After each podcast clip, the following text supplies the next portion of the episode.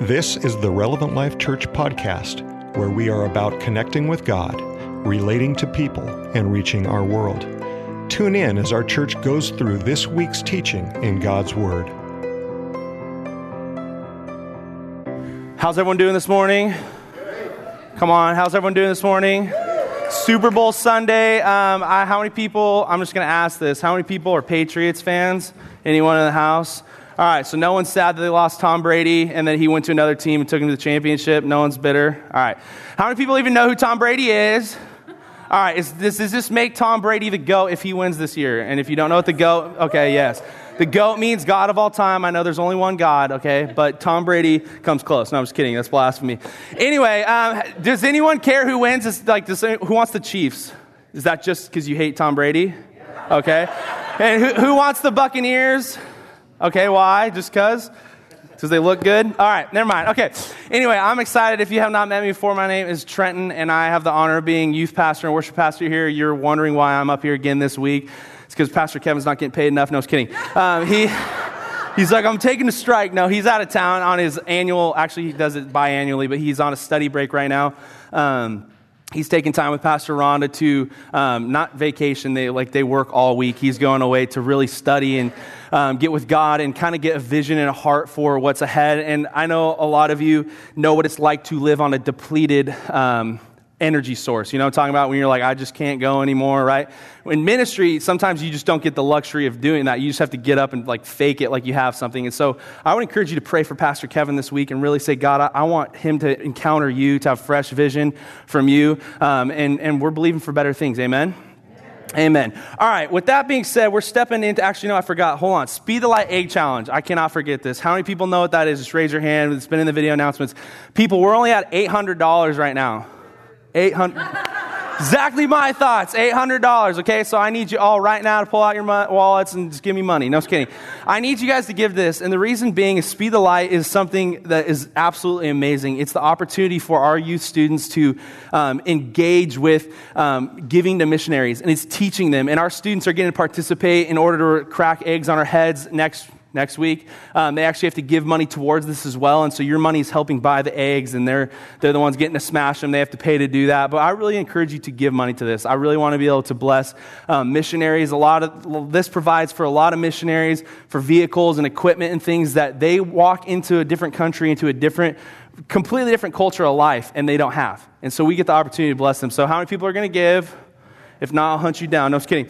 Anyway, we're stepping into week five, of a series called Anchored. I hope that you've enjoyed it so far. This series has been an amazing series. Um, for those of us joining online, I hope you've enjoyed it um, so far as well. But today, I really want to just continue this conversation that we've been having each week. And so, if you've been with us, you know that the theme of the series has been that storms are inevitable, but we all need an anchor, right? Storms are inevitable. Whether they're unexpected or not, we all face difficult things in our lives that we have to choose how we're going to respond.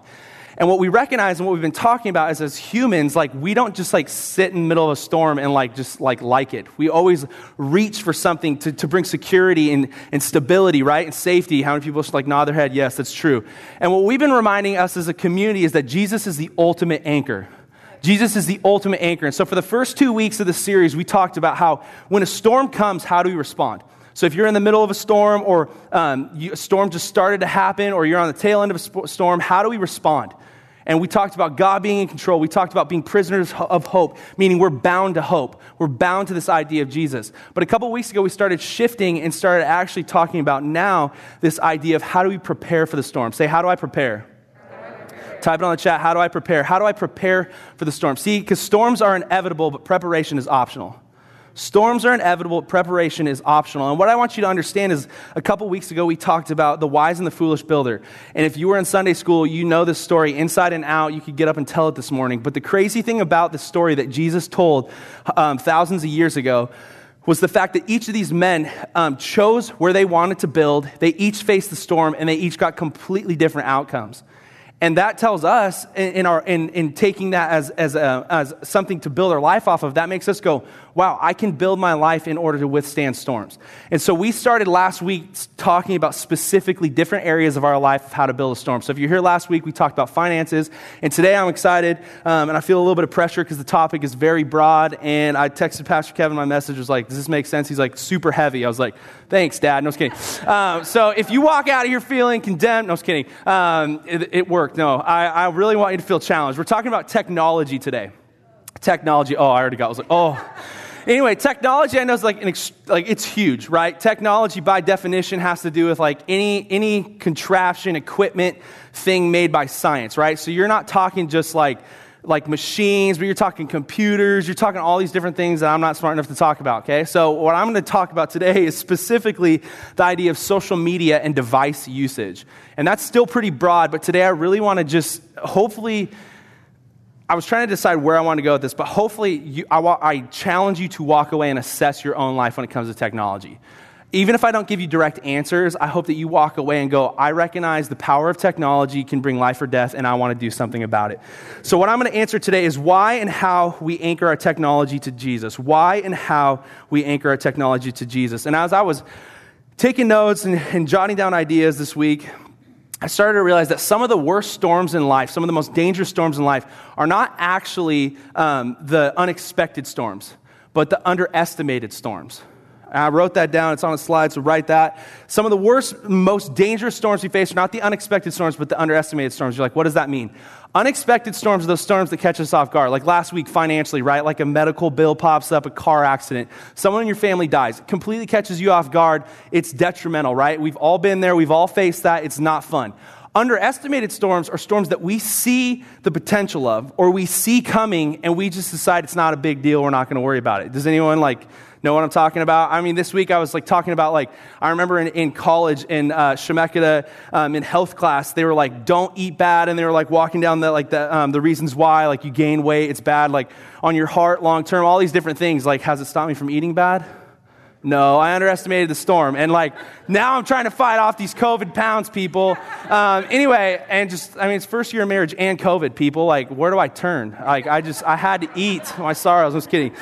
Allie's an amazing cook, too, so that doesn't help either. Anyway, moving on. Underestimated storms. That's a silly example, but today I want to give you kind of a more serious, actually real life story, and then I want to kind of tell you how technology is similar to this. Um, and I was reminded this week of a story I heard when I was a little kid, a true story, and so I had to go look it up to make sure I was getting the facts right. And I know there's a lot of different um, articles on this man, and most of you already know about him, but I just want to read really quickly this small story. On May 18, 1980, Mount St. Helens erupted, killing 57 people and forever changing American history. How many people remember Mount St. Helens? I wasn't born yet. How many people like love the ash? No one? Oh, some people. It's fine. Anyway, um, although the volcano gave weeks of warning before its eruption through smoke plumes and earthquakes, an 83 year old man named Harry Truman refused to evacuate the campground he owned for decades just a few miles from Mount St. Helens summit. How many people know who Harry Truman is? Okay, not the president, but this dude. Um, this amazing guy that actually now is kind of like a folk hero because of who he is. Anyway, um, Spirit Lake and in Mount St. Helens, or sorry, one article I found, Truman stated, They'll never get me off this mountain. Spirit Lake and Mount St. Helens are a part of me. They're mine. They're as much a part of me as my arms and my legs. Truman tried so hard to convince himself that everything would be okay. He speculated there wasn't much left inside Mount St. Helens after the weeks of activity that took place with the volcano. And if the mountain did erupt, he was certain that the pyroclastic flow, and I took geology, so I actually know what that is, but it's like the ash and the lava. I didn't take biology or physics, people. I was too stupid, so I took um, geology instead. Don't judge me, okay? Like I'm talking to some, like Ashley Banker, she's in the room right now, right there. Dude, she's like, I'm taking three chemistry classes. I'm like, dude, I would literally rather like jump off a cliff. Anyway, um, okay. Sorry, Ashley, that's not how you sound, but I just had to do my best impersonation. All right, so Harry Truman insisted, no, um, the mountain will never hurt me. Despite attempts to get Truman to leave, um, he chose not to. And sadly, regardless of Truman's beliefs, Mount St. Helens finally erupted on May 18, 1980 at 8.32 a.m. The eruption was heard 200 miles away. How many people heard the eruption by chance? That's kind of cool. That's awesome. I mean, it's not awesome that it blew, but I mean, to experience it. Sorry. Anyway, near Truman's campground, a black plume of hot ash 100 stories tall went charging down the mountain at 350 miles per hour. The intense heat twisted the 250 foot fir trees like scraps of plastic in a campfire. The river valley um, The river valley that bore the brunt of the blast was buried under dozens of yards of sulfur smelling ash and debris. Truman died that morning, and his remains were never found.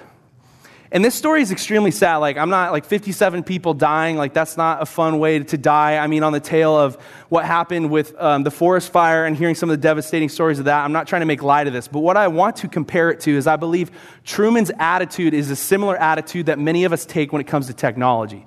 See, we recognize the potential of technology, and whether it's ignorance or you just are like, I'll deal with it when I get to it. How many people like deal with it when I get to it? We ignore the, the extreme danger of what technology is. And I want to just preface today saying I'm not like saying you should like get rid of technology and go like move into a compound with a bunch of nuns or something. I'm not making fun of nuns, but I'm like I'm not saying that you just like you give up on technology. I'm honestly just wanting to give some, some careful warning to make you consider. Because some of you, maybe you're dealing with the effects of pornography or different things in technology that are actually hurting your life. And you recognize this and you're like, I wish someone had would have talked about this years ago. So my goal is honestly what Proverbs 3, 13 and 15 through 17 says. Blessed are those who find wisdom, those who gain understanding, for she is more profitable. Wisdom is more profitable than silver, and it yields better returns than gold. Long life is in wisdom. Um, wisdom's ways are pleasant, and all her paths are peace. That's what wisdom is. So I want to give you some wisdom today. Say, I'm going to take in some wisdom. And we're going to answer why and how we anchor technology. So, God, I just thank you today for this opportunity. God, I pray that you would just um, be with me, God, that you would. Um, Give me clarity of mind, God. I, I feel a lot of opinions about this topic, but today, God, I really want to just speak from what I believe are principles in your word. So I pray that today you just help me, God, to clearly communicate. God, I pray for people today that maybe feel condemned or addicted to something when it comes to technology, God, or they're living their life based on others' opinions because of social media. I pray that they'd be delivered from it today. God, I pray for those who have not seriously considered, God, they have young children that they haven't put protection on their devices. God, they don't have protection in their own life. God, I pray that today would be a warning, God, for them to anchor technology to you, God, before a terrible storm can take place. And we just thank you for it. In Jesus' name, everyone said, Amen. Amen. Whether we like to admit it or not, technology has progressed at an extremely fast rate. This week I was thinking about, like, I have iPhone number 12. Um, it's like my third iPhone. Did I say that weird? Is that why I got laughed at? Whatever, babe. It's fine not as cool as you. Anyway, um, it's iPhone 12. I have the iPhone 12, and like I was thinking about like how fast like smartphones um, have progressed. I remember my dad like originally having like a stupid, I think it was Nokia like brick phone, and like you could pop the covers off, right? Is that a thing? And like there was like the snake game on it, and like that was so cool to me. But like cell phones are way cooler now, right? Like, you're like, dude, you can't pop the cover off. You have cool cases. Like, it's actually touchscreen. You have to hit stupid little buttons. Like, what are buttons? Those are totally last week. Anyway, um, when it comes to these phones, I was looking at how fast they've progressed. And actually, 20 years ago, so 2001 was the first time ever that cell phones could connect to the internet. So 20 years ago, just 20 years ago. Um, and then in 2007, Steve Jobs came out with this smartphone that took the world by storm called the iPhone, right? 2008, Android's always behind. I'm just kidding. They've actually started to surpass in some ways, but it's fine. Android came out with a smartphone in 2008, and like the rest is history. Now, like I was looking this week, like 80 plus percent of Americans own a smartphone. If you own a smartphone, raise your hand. A lot of people own smartphones. We love smartphones. They're awesome. It's now said that the technology in your smartphone is actually um, more technology than what it took to get Apollo 11 to the moon in 1969. And they say that this technology in like your back, I don't know where my phone's at, it's down there. Um, in, in, your, in, your, in your small device is more than that. And that's crazy to me. And this is like a huge blessing. Like how many people love having a smartphone, right? It's like, it's absolutely amazing.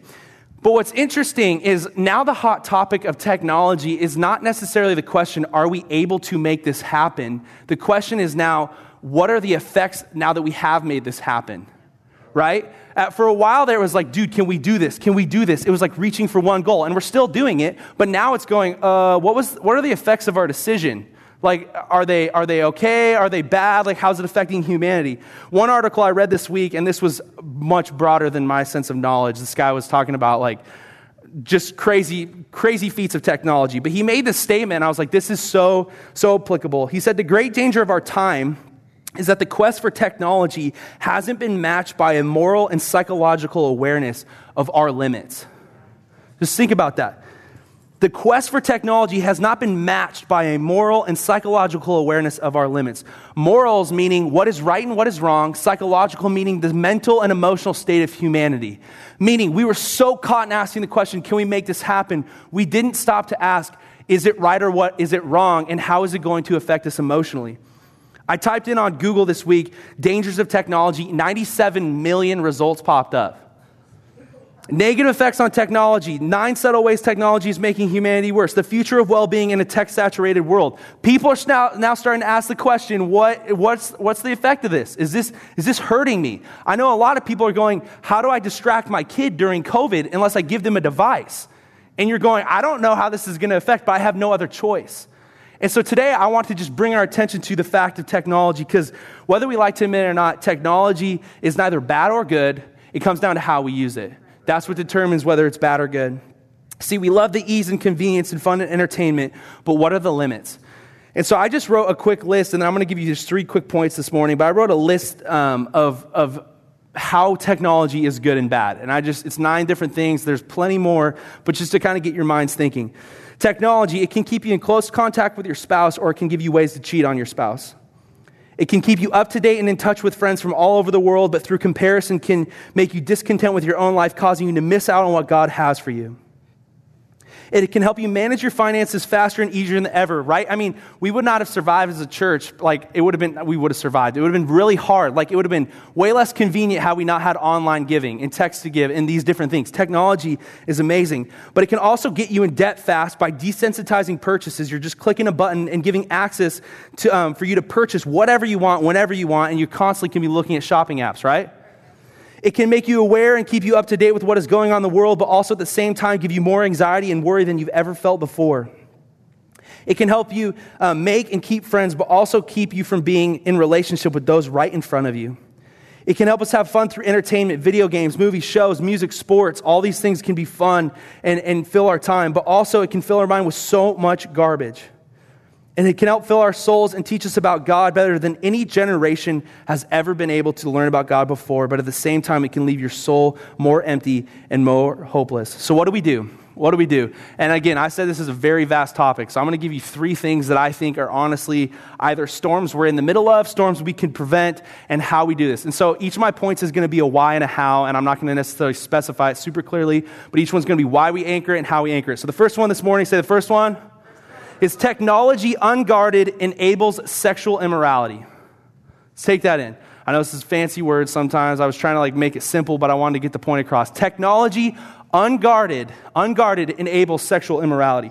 One of technology's greatest strengths is the fact that you have unrestricted access 24 7 to whatever you need, right? If you need to call someone, you can call someone. If you need a DIY project, eh, like info, right? Like you can look that up on YouTube and you can fix a lot of things yourself, right? We can, we can, on a GPS, I've talked about this before, how like I would not survive without a GPS. Like I don't know how you people did it before. Like you pulled out a map and just prayed and expected the Holy Spirit to get you there. Like, I'm like, I don't know how you did that, but I mean, I need more faith, clearly. Anyway, if they ever take our GPS away, I will be in my, my uh, vehicle just crying by myself.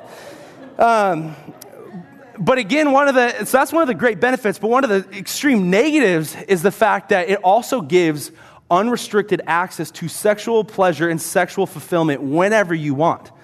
And this is the danger. Like, we're recognizing this now, and I'm to share some stats in a second about pornography, but like, we're living in a culture that is learning, like, dude, like, this unguarded is so dangerous. This unguarded is ridiculous, ridiculously dangerous. I've talked to my wife and multiple other people many times about how I am nervous or concerned. I trust God, but I feel overwhelmed with the idea of having to raise my kids in the culture we live in.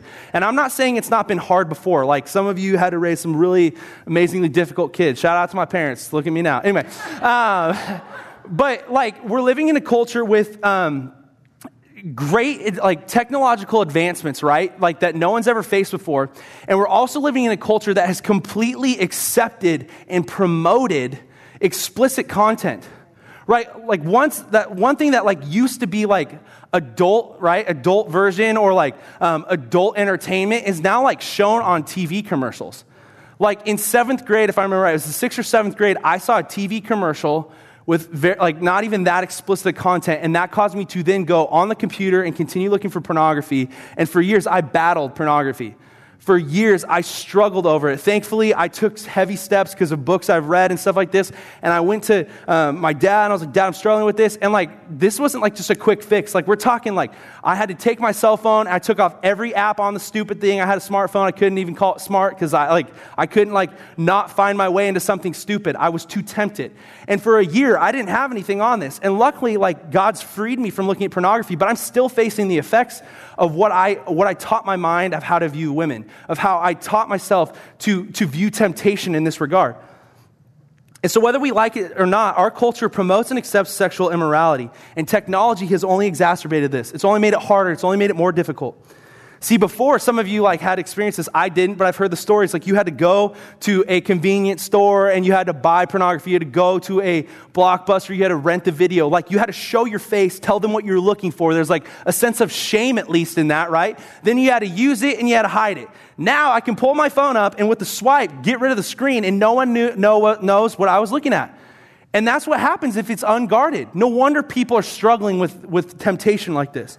And that's why we need to anchor it. And the reason I said technology unguarded enables sexual immorality, the word enables means give authority or means to do something. In other words, technology is a vessel, and unguarded, that vessel can wander off on its own. 40 plus million Americans regularly visit porn sites. 40 plus million. The porn industry's annual revenue is more than the NFL, NBA, and MLB. Like, think about how much money is getting put in the Super Bowl today. Porn is making way more than not, not only the NFL, but those other two major sport leagues. It's also more revenue than ABC, CBS, and NBC combined. 47% of families in the US, so almost half of the families, report that pornography is a problem in their home. Porn increases the marital infidelity rate by more than 300%. 11 is the average age that a child is first exposed to pornography. 94% of children will encounter um, pornography by age 14. 56% of American divorces involve one party having an obsessive interest in porn. 68% of church going men and over 50% of pastors view porn on a regular basis. See, if we don't anchor technology, we're giving room for failure. And I know the balance and struggle is like even having the conversation with your, your son or daughter is like, and I've like already had to learn to try to be wiser as a youth pastor. I have to be careful how I talk about this subject so that I'm not encouraging someone to go investigate it, but also me not talking about it and me not being open about it is not helping either. So what's the balance? We find this push and pull of going, I want to help, but I don't know how.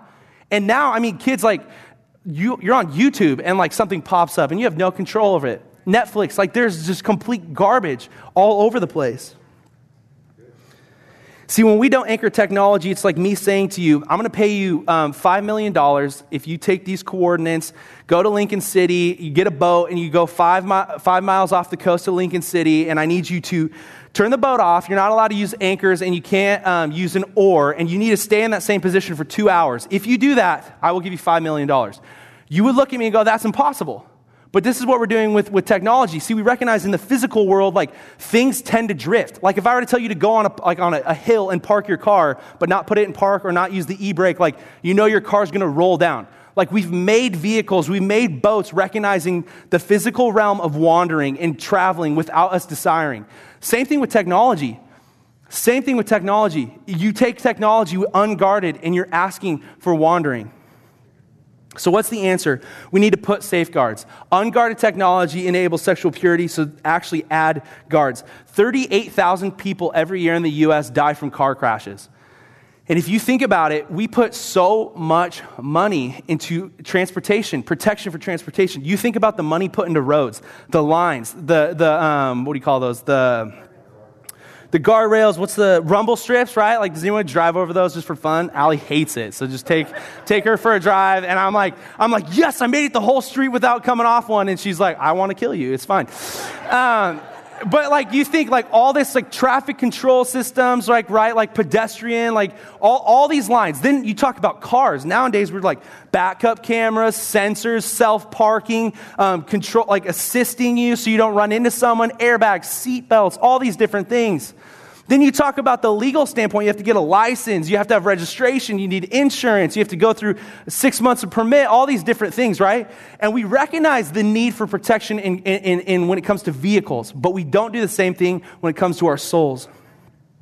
Scripture endorses extreme measures to guard against sexual immorality. I would say that one of the most extreme measures that's talked about in the Bible is in regards to sexual immorality. There's no wiggle room like at all. You do not find it anywhere. Ephesians 5 3. But among you there must not be even a hint of sexual immorality, not even a hint or any kind of impurity. 1 Corinthians 6:18, flee, flee from sexual immorality, run from it. Colossians 3:5, put to death therefore what is earthly in you sexual immorality. Proverbs 5, 3, 5 through 8, for the lips of the adulterous woman drip honey, and her speech is smoother than oil. Her feet go down to death. Her steps lead straight to the grave. She gives no thought to the way of life. Her paths wander aimlessly, but does she, she does not know it. Now then, my sons, listen me, listen to me and do not turn aside from what I say. Keep a path far from her. Don't even go near the door. And one of my favorite, and this is Jesus talking in Matthew 5 27, he says, You've heard it said, You shall not commit adultery, but I tell you that anyone who looks at a woman lustfully has already committed adultery with her in his heart. If your right eye causes you to stumble, gouge it out and throw it away.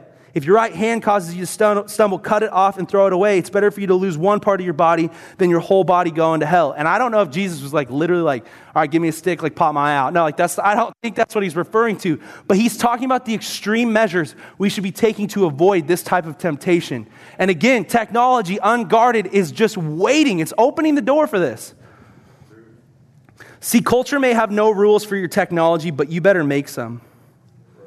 Get accountability. Pray for, um, pay for protection software. Set codes on Netflix, these TV accounts. Limit your access. I've heard every excuse in the book. I don't want to pay for this. I'm not struggling with it right now. Covenant Eyes app sucks. It does. You know how many times I like almost lose my salvation because the Covenant Eyes app will not load. And I'm like, stupid phone, okay? Like, if you're like, not, it's fine. Anyway, I just needed to vent that because seriously, it ticks me off, people. I'm like, I would rather be tempted. No, I was kidding. Um, but this is like, people make these excuses. I'm not kidding. People like sit and they go, it's not a big deal. Right now, it's not a big deal. If your child does not have protection, like, I don't want to shame you, but I, I was a teen boy like 10, I mean, actually less than that, but like, I was in this situation 10 plus years ago. And it did not matter. My parents had protection. I still knew how to do it. I still sought it out. You better figure out how to have a conversation, get accountability, and do the hard yards. See, you cannot put a price on protecting your soul. And again, technology, it's great. But our culture does not have any rules for it. We just wanted to make it happen. We've made it happen. Now we're trying to pick up the pieces. So that's the first point this morning. The second one is that technology tempts us to compare our lives to others' partial reality. Technology tempts us to compare our lives to others' partial reality. Again, one of tech, technology's greatest strengths is the fact that you can keep in contact with someone whenever you want, like at all times, right? Like you don't even have to live next to them. You can talk to them, you can see their face, you can have a face to face conversation over technology. COVID, we recognize the power of technology because we miss people so much, right? But one of its greatest weaknesses is that it gives you unlimited access to see people's lives in action and to then feel depressed over your own life. In the early 2000s, this term fear of missing out, we know it as FOMO. How many people have heard of FOMO? Entered the world and has forever labeled the age when social media entered the human race. FOMO, if you Google it, will pop up saying that it means anxiety that an exciting or interesting event may be currently happening, else, um, happening elsewhere, often aroused by posts seen on social media. And we can all pinpoint this, this feeling, right? Like you see something and you go like, dude, like how are they doing that? Like why can't I be doing that? Like their kids look like they actually love them. My kids hate me. Like we took five photos and my kids just wouldn't stop screaming. Like like how do they pay for this? Like why can't I go on a cool vacation? Why does it look like they're always having fun and I'm not? How many people know what I'm talking about? See, next thing you know, you're dissatisfied, discontent, depressed, and even anxious that you're missing out, living wrong, and have not amounted to all that your life is supposed to be because you're comparing it to someone else. Here's the problem with this type of thinking, though, is it's only partial reality that you're seeing. See, and you guys are like gonna laugh at this, but the fact that like people only post the best versions of themselves. Like some chicks are taking a hundred photos of themselves, like in five different outfits with eight smiley faces. Like they're trying like the duck lip thing. They're trying to be serious. Then they crop edit, and then they're like, nah, I gotta restart. And then like, right? And they do all this to then post one photo. How many people have spent like at least five minutes or more trying to figure out what you're gonna say on a social media post? Raise your hands, be honest. You're lying. I know, I know you are. See, when we look at social media, we're only seeing partial reality. The word reality means the state of things as they actually exist. See, social media, people choosing to only show part of their existence. And if we make them the standard, we're comparing our lives unfairly. We're evaluating our lives unfairly. Steven Furtick has been um, coined for this. Even Forbes quoted him saying, um, when we look at social media, we're comparing our behind the scenes with other people's highlight reels. And this type of thinking can make you feel down and can make you settle for less than best when it comes to what God wants for your life. Eugene Peterson, I read this um, during the fast. Like, I didn't even read the whole book. I like read one chapter, and this, this quote stuck with me. I've, I've reminded myself of it multiple times. He wrote this book, I think, first in like 86, if I remember right when I looked it up this week. But Eugene Peterson said this fan clubs, and I'm going to put social media there because like social media wasn't even a thing back then. Fan clubs encourage secondhand living. So social media encourages secondhand living. Through pictures and memorabilia, autographs, and tourist visits, we associate with someone whose life is, we think, more exciting and glamorous than our own. We find diversion from our own humdrum existence by riding on the coattails of someone exotic. We do it because we are convinced that we are plain and we are ordinary. The town or the city that we live in, the neighborhood we grew up in, the friends we are stuck with, the families or marriages that we have all seem undramatic. We see no way to be significant in such settings with such, associ- with such associations, so we surround ourselves with evidence of someone who is. We stock our fantasies with images of a person who is living more adventurously than we are. How many people were like Eugene Peterson just described how I feel a lot of times when it comes to social media? Anyone want to be bold enough? I literally last fall, and I'm still struggling with it. I had to go. I like follow. This is like embarrassing to say, and I can see the I can see the benefit in it. So I'm not gonna like completely knock myself. But I was following more churches and famous celebrity pastors than I was following people I actually knew. And part of the reason I'll defend myself is because I like the fresh ideas. I want to see what they're preaching about. I want to see how they're doing church. I want to see these things. But I felt like I started chasing after what they were doing more than what God was actually asking me to do. And it was like, I had to go and I unfollowed all of them. And I still like, I think I follow, like, I open myself up to following one pastor now. And I, I will be honest, I still go search and look at what they're doing. And I have to sometimes remind myself to stop. I have to, like, I'm not, I have not conquered it. And for me, I started looking at my own humdrum existence, as, as um, Eugene Peterson would say, and I recognized, Trenton, you're settling for less than best. You're, you're, you're depressed over what God has for you in your life. And it's sad, but many people live this way. Rather than seeking God's direction and will for our life, we try to replicate someone else's. Rather than seeking God's approval, we do everything looking for the approval of others. So, what's the answer? I, wrote this statement on a slide because I want you to write it down. You were made in God's image, so look to his image, not the images of others for the standard you live by. You were made in God's image, so do not look to the images of others for the standards that you live by. How do we do this?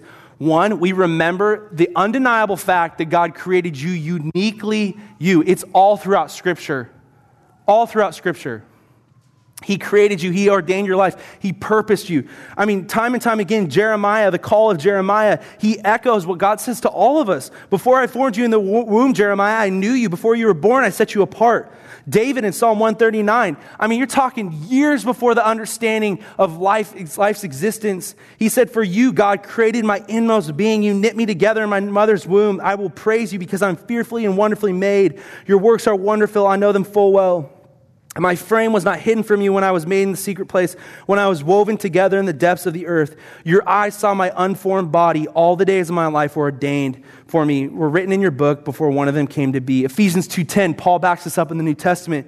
God, you are God's handiwork, created in Christ Jesus to do good works, which um, he prepared in advance for us to do. If you're so focused on trying to replicate someone else's good works, you're missing out on the good works God created you to, to do yourself. And so, technology, again, unguarded or tempting, like we have to figure out to remind ourselves this, like we have to put set limits of who we're following, why we're following, how much we're, we're gawking after who they are. And the other way we do this is we purpose to live for the audience of one. We only care about God's approval. Last week I was reminding myself um, Paul's words in 1 Corinthians, and I can only like picture Paul reading this like with some sass. But he says, I care very little if I'm judged by you or any human court. Indeed, I don't even judge myself. The Lord is who judges me. Like, Paul didn't even take time to like evaluate himself in a negative way because he knew that God judged him. He didn't have time to overthink. He had only had time to focus on what God called him to do. And it reminds me of a story in John chapter 21. I don't have time to read it, but it's at the end of John's account of Jesus' of Jesus's life, and it, it highlights Jesus talking to Peter and going, Peter, I'm calling you to do this. Next thing you know, it's John actually writing the book. John mentions that he was following behind Peter um, during this conversation. And Peter turns around and asks Jesus, like after God's just told Peter what he's supposed to do. And he goes, But what about this guy? And, and Jesus said, Why does it matter what, what, what like his life is about? Like it's, it's in my control. Just follow me.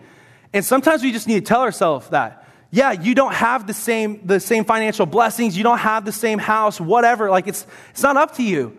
Just follow God. Just be focused on God. Be focused on what He's called you to do, the gifts He's called you to use, the family He's called you to raise, the marriage He's called you to steward. And the final thing today that we need to anchor, why we need to anchor, and how we need to anchor is that technology is constantly feeding us. So, again, the first one was that technology, unguarded, enables sexual purity, impurity, right? Um, technology, got to remember this one's too wordy. Te- technology tempts us to compare our lives with others' partial reality. And finally, technology is constantly feeding us. One of like the greatest, like honestly, probably the greatest benefit of technology, I mean, other than probably relationships, is the fact that you have unending, unlimited content to study. I mean, like, I've been um, considering over this last little bit of time going back to school and getting some higher education, and like, it just isn't wise in the season. The motives I'm doing it for aren't the wisest. But like, if you go on YouTube, you can take master's classes for free. Like, there's so much content.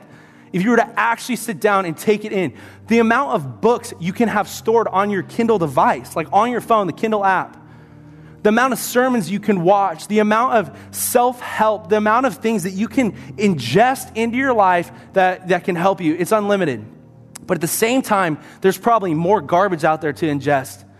And a lot of us don't censor or guard or, or recognize what we're ingesting, we just ingest right? Constantly. And we've all heard the statement, what you eat is what you are, like, or what you become, right? You are what you eat. Said that like three different ways. But in other words, what, what it was talking about is like physically or like metaphorically, what you eat is where, where, where you become. And what I want you to recognize is technology, and this probably won't change unless, again, like you just get rid of technology and decide to not live um, like a normal human, I guess. Like technology has evolved so much, it's almost necessary to live. But technology is the number one vessel that feeds us.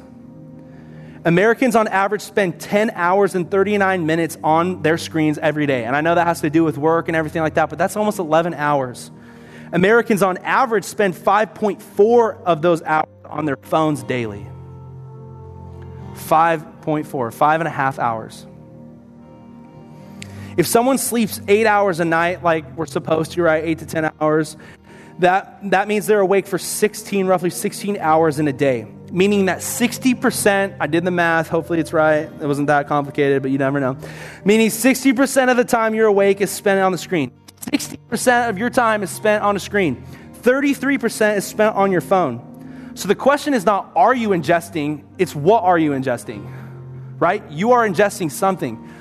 And it's, it's what Paul wrote in Galatians 6, and he said, Do not be deceived. God cannot be mocked. What you sow, you reap. What a man reaps is what he sows. See, God created this law of, of reaping and sowing, sowing and reaping, right? There's this principle in our life, good or bad, we reap what we sow. Same thing with technology. Like, God cannot be mocked. I read that as like God's rule cannot be broken. Like, you can't ask God to twist the rule for you. You have to recognize the rule set in place. So, yes, God's gracious. Yes, God's good. But what you sow, you reap. And so the question is, what are we reaping? Because it's a sure sign of what we're sowing. Are you worried? What are you ingesting? Too much news? Are you angry? What are you, what are you putting in your life? What are you observing? Are you tempted? Stop putting yourself in a situation to be tempted. Are you stressed? Are you wasting time on social media than actually doing your work? Sometimes I think we waste time and we're like, I just feel so overwhelmed. Well, stop wasting time. Do you feel far from God? What are you ingesting? Are you lazy? Are you rude? Do you lack character, integrity? Are you cursing? Parents, what are you reaping from your kids? I have observed parents letting their kids watch shows that highlight disrespect and swearing and so much garbage, and then you wonder why your kid does not respect you and puts up fights all the time. You're letting them, you're letting them ingest something that they should not be ingesting. And so we have to come down to again, God can do more in your life than you can ever imagine, but He also did not make you stupid. He gave you a free will to choose. And so we need to anchor technology to God, but how? First, you need to determine what you want to become. What is your greatest desire? Are you someone who wants to be worried all the time? Are you someone who wants to be so dissatisfied with your life you miss out on actually living it? Decide what you want to become. Next, you need to construct the right diet to reach the goal.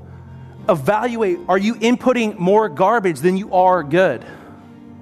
Like you want to be closer to God, then stop like binge watching Netflix from when you get home until you go to sleep. You want to be closer to God, then, then listen to better music.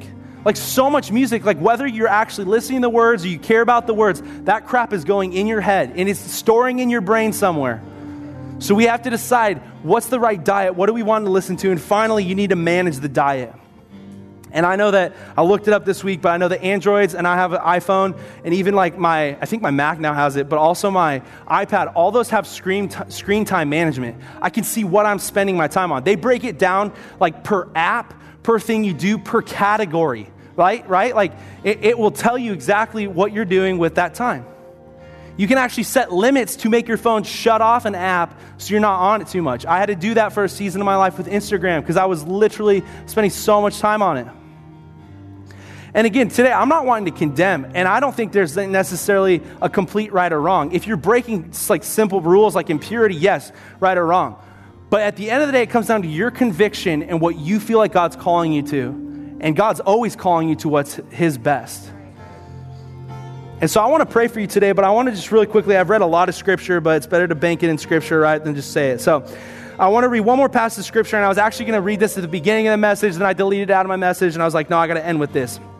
Paul writes this letter to um, the church in Corinth, and uh, I don't have time to explain all this, but I actually did all the research to explain it. But Corinth essentially is located in this prime real estate um, between central Greece and the Peloponnese of, of bottom Greece, like which is a peninsula, right? There's water all the way around it, and there's only four to eight miles between on this land bridge that connects the two. This in Paul's day made like Corinth a huge, diverse culture. And so Paul's writing to this church, and in this, in the letter of 1 Corinthians, he's confronting sexual immorality, he's confronting diversity, he's talking about food sacrificed to idols. Paul is laying it out there for them. And he gives what I believe are principles. He's not even, he's talking to the topics, but I believe he gives principles that apply to our use of anything in life. And I want to just read from three different chapters, like it's only a couple verses, but I just jumped around. So 1 Corinthians 6 12. I have the right to do anything. This is what he was saying, the Corinthians were saying, but not everything is beneficial. I have the right to do anything, but I will not be mastered by anything. The, the Corinthian church was saying, dude, like, sex is made for the body. I can have sex. He's like, sure, but are you doing it like in a beneficial way? Is it going against your morals? Is it going against these things? Skipping to chapter 9, verses 24 through 27, he says, Do you not know that in a race all runners run, but only one gets the prize? Run in such a way as to get the prize. Everyone who competes in the games goes into strict training. They do it to get a crown that will not last, but we do it to get, to get a crown that will last forever. Then he talks about himself. Therefore, I do not run like someone aimlessly. I put safeguards in place. I do not fight like a boxer beating the air. No, I strike a blow to my own body and make it my slave so that after I have preached to others, I will not be disqualified for myself. And then he skips to chapter 10. I have the right to do anything you say, but not everything is beneficial. I have the right to do anything you say, but not everything is constructive. So whether you eat or you drink or whatever you do, do it all for the glory of God. And that's all my challenges today. I laid out a ton of principles. You can take them or leave them. Some of it was my opinion, some of it's founded on the Word of God. But at the end of the day, whatever you do, do it for the glory of God. And so I'm going to ask for the lights to be dim today. I just want to ask you to stand your feet. And I, I honestly, I don't want to cause condemnation if you're struggling with pornography. I've been there. It has dominated years of my life, and you can't get over it because I have won over that battle thanks to Jesus. That's an amazing thing. So you can do that. You don't need to feel condemned about it. Parents, if, you, if you're taking in information that you have not used before, this is not condemnation. Take this as a warning. Now you know it. Now do something about it. You don't have to be perfect. God knows you're not perfect, He can make up. If you're someone who struggles with social media and comparing your life, stop doing it. Start to ask God, God, I want to do something amazing with my life. And I'm not going to compare it to what other people are doing. I want to see you do something special in my life. And when it comes to feeding yourself, recognize the results you're getting are because of how you're feeding yourself. And so I want to just ask everyone to bow, um, bow their heads, close their eyes. And if today you say, Trent, I'm feeling condemned over one of these categories impurity or comparison or just the garbage I eat or something else, even I want you to raise your hand. I want to just pray with you today. So if anyone today, thank you. Yeah, thank you. And I also want to put the caveat out there I am not God and I'm not a counselor, but if you need to talk to someone safe, I will not spew your crap to other people. I would love to pray with you today after service over one of these things. And I would love to also talk you through how you're, how you're assessing, because I'm not perfect at it, but I have tried a lot of things. And I'm thankful my parents set a standard for my life that I've continued today. And so I just want to pray for each one of you that raise your hand. So, God, I just thank you today for each person, God, that's recognizing, God, I made mistakes, God. Maybe it's impurity, God. Maybe I've compared my life too much. Maybe I'm just taking in so much trash, God, and my soul feels depleted and I feel weary. God, I pray right now, I come against condemnation. God, I come against strongholds, God, and principalities of technology in our life, God, that may be destroying a marriage, maybe destroying a relationship, maybe destroying our frame of mind, God. And today I put it into submission in the name of Jesus to the King above all other kings, God, to the King that died on the cross for our sins, God. He rose from the grave so we could have life and liberty, God, in the life that we live here on earth. God, so right now, God, I just pray, God, for each person, God, I come against condemnation. God, I take this hand raised as a sign of confession. God, please forgive me. And I encourage each one of you that raise your hand, if you're online, say, God, forgive me. God, I give this to you. I'm sorry. God, I want to be better. God, and, and with that, God, it's wiped away. There is no condemnation. God, and I just thank you. I thank you for the gift that you've given us, God, in the 21st century. God, I thank you that you've put us in this time and era to live. God, I pray that as Christians, God, we would use technology to promote the name of Jesus to every area we can. God, but I pray that we would, with it, recognize the responsibility, God, and live as adequate stewards of Jesus in our hearts. God, that we would not be mastered by anything, God. We would not, we would not um, we would not feed ourselves with the unbeneficial. God, and I just thank you for it today. I just thank you for it today. God, I pray over the young people in this room. God, I pray over the parents of the young people in this room. God, I pray for wisdom. God, I pray for protection. God, I pray for um, accountability, God, to help them. God, I pray that you would have your way in these students' lives. God, if there's kids already addicted, God, I pray for forgiveness and freedom in the name of Jesus. God, I pray that you would give them the boldness to confess and bring it into the light because there is no shame, there is no condemnation. God, so I just I just pray this, God, I speak life. God, I just thank you for it. God, I pray that your spirit would make up where I lack today, God, that again, you would lead each heart, God, where I made mistakes in what I communicated or if I overtalk, God, I pray that right now, God, your Holy Spirit, God, would deliver the principles as clear as day. God, that it would come into our hearts, God. God, we just thank you for it. In Jesus' name, everyone said, Amen. I love you, church. I want to encourage you again, Speed the Light egg money. I'm like asking for your money now. This is a good cause, and you also get to see eggs smashed on my head and PK's head. Also, if we get to 3,000, we're smashing them on Pastor Rhonda's. So that's, that's worth it. Anyway, I want to encourage you to register for church in the coming weeks. And I, again, if this is something, one of these rang true, or if it's something else, and you feel like you need to talk to someone, I'm an available source. Um, our, our board is an available source. If you need someone to talk to, come grab me. Um, again, like Pastor Kevin will be back back next week, Pastor Sasser, and, these, and the, we would all love to have these conversations. I never want anyone to feel like they're on their own. I want people to, to be able to find life and liberty and through that relationship. Amen? Amen. Amen. So we'll see you in the weeks to come. We love you. Take care. Here at Relevant Life Church, it's our mission to see people connect with God, relate to one another, and reach our world. This single statement drives everything we do as a church. Our hope is that today you were encouraged in this. Thank you for joining us and have a blessed day.